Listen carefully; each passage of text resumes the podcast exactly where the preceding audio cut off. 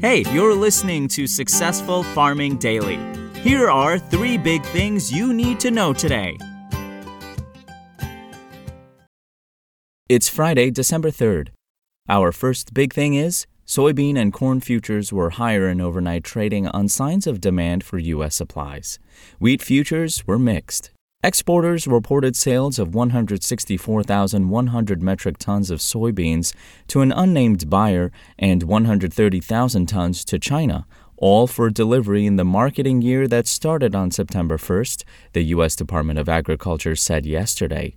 Corn sales of 150,000 metric tons to Colombia were reported Thursday, and on Wednesday, the USDA said exporters sold 132,000 tons of soybeans to unknown countries. While concerns about the Omicron variant of the coronavirus persist, investors are taking more of a wait and see approach as scientists learn more about the strain. Prices also may be rising amid slow farmer selling. Jason Roos with U.S. Commodities said slow sales are giving the market a boost and that strong crush margins and demand for ethanol are adding to the buying. Wheat futures were mixed overnight as investors weigh dry weather in Kansas against a report saying Australia's crop will increase year over year. About 19% of Kansas is now suffering from some sort of drought, up from 15% a week earlier, according to the U.S. Drought Monitor. Three months ago, only 11% of the state, the largest producer of wheat, was seeing drought. Still, the Australian Bureau of Agriculture and Resource Economics and Sciences, ABARES, said Monday that it now expects a record wheat crop. The forecast comes despite excessive rainfall in the country that may lead to losses and quality issues. Soybean futures for November delivery jumped 10 and 3 quarter cents to $12.55 a bushel overnight on the Chicago Board of Trade. Soy meal rose $2.70 to $351.50 a short ton, while soy oil gained 79 hundredths of a cent to 57.13 cents a pound. Corn futures for December delivery were up three and a half cents to five dollars eighty and a quarter cents a bushel. Wheat futures for December delivery rose one and a quarter cents to eight dollars sixteen and a quarter cents a bushel, while Kansas City futures fell two and a quarter cents to eight dollars forty cents a bushel.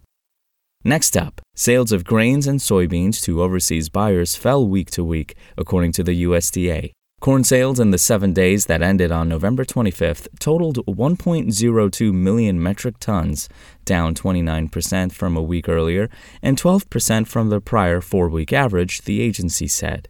Mexico bought 423,800 metric tons. Canada took 198,200 tons. Japan was in for 118,400 tons. Colombia purchased 88,900 tons. And Costa Rica took 76,500 tons. Exports for the week rose 1% to 938,400 metric tons, the USDA said. Wheat sales last week plunged to 79,900 metric tons, down 86% from the previous week and 80% from the average. That's also the lowest level since the marketing year started on June 1st. Colombia bought 38,400 metric tons, Mexico took 16,800 tons, Malaysia purchased 9,000 tons, El Salvador was in for 7,000 tons, and Guatemala took 4,300 tons, the government said. Exports, however, surged 87% week to week to 371,400 metric tons. Soybean sales to offshore buyers were reported at 1.06 million metric tons, down 32% from the previous week and 29% from the average, the Ag Department said. China purchased 657,100 metric tons, Egypt took 68,000 tons, Thailand bought 67,600 tons, Germany was in for 66,900 tons, and Bangladesh bought 62,000 tons. The total would have been higher, but an unnamed country canceled cargoes of 43,000 metric tons, and Turkey nixed shipments of 9,800 tons. Soybean exports for the week rose 3% to 2.33 million metric tons, the USDA said in its report. And finally, winter storms are heading to the northern plains along the Canada border, National Weather Service maps show. A winter storm warning has been issued for northern Montana starting at 5 a.m. tomorrow and lasting 24 hours, the NWS said in a report early this morning. Up to 7 inches of snow is expected, which could slow travel. The entirety of North Dakota's and Minnesota's northern edges will be under a winter storm watch throughout the weekend. As much as six inches of snow is forecast for the area, along with wind gusts of up to 40 miles an hour Sunday, the agency said. In the southern plains, meanwhile, dry weather has led to extreme fire risk. Elevated fire weather conditions will be found across the western half of the Oklahoma Panhandle and the northwest Texas Panhandle today, the NWS said. Relative humidity is forecast as low as 25%, and winds will range from 15 to 25 miles an hour, the agency said. Fire risks will remain in the area through Monday, the NWS said.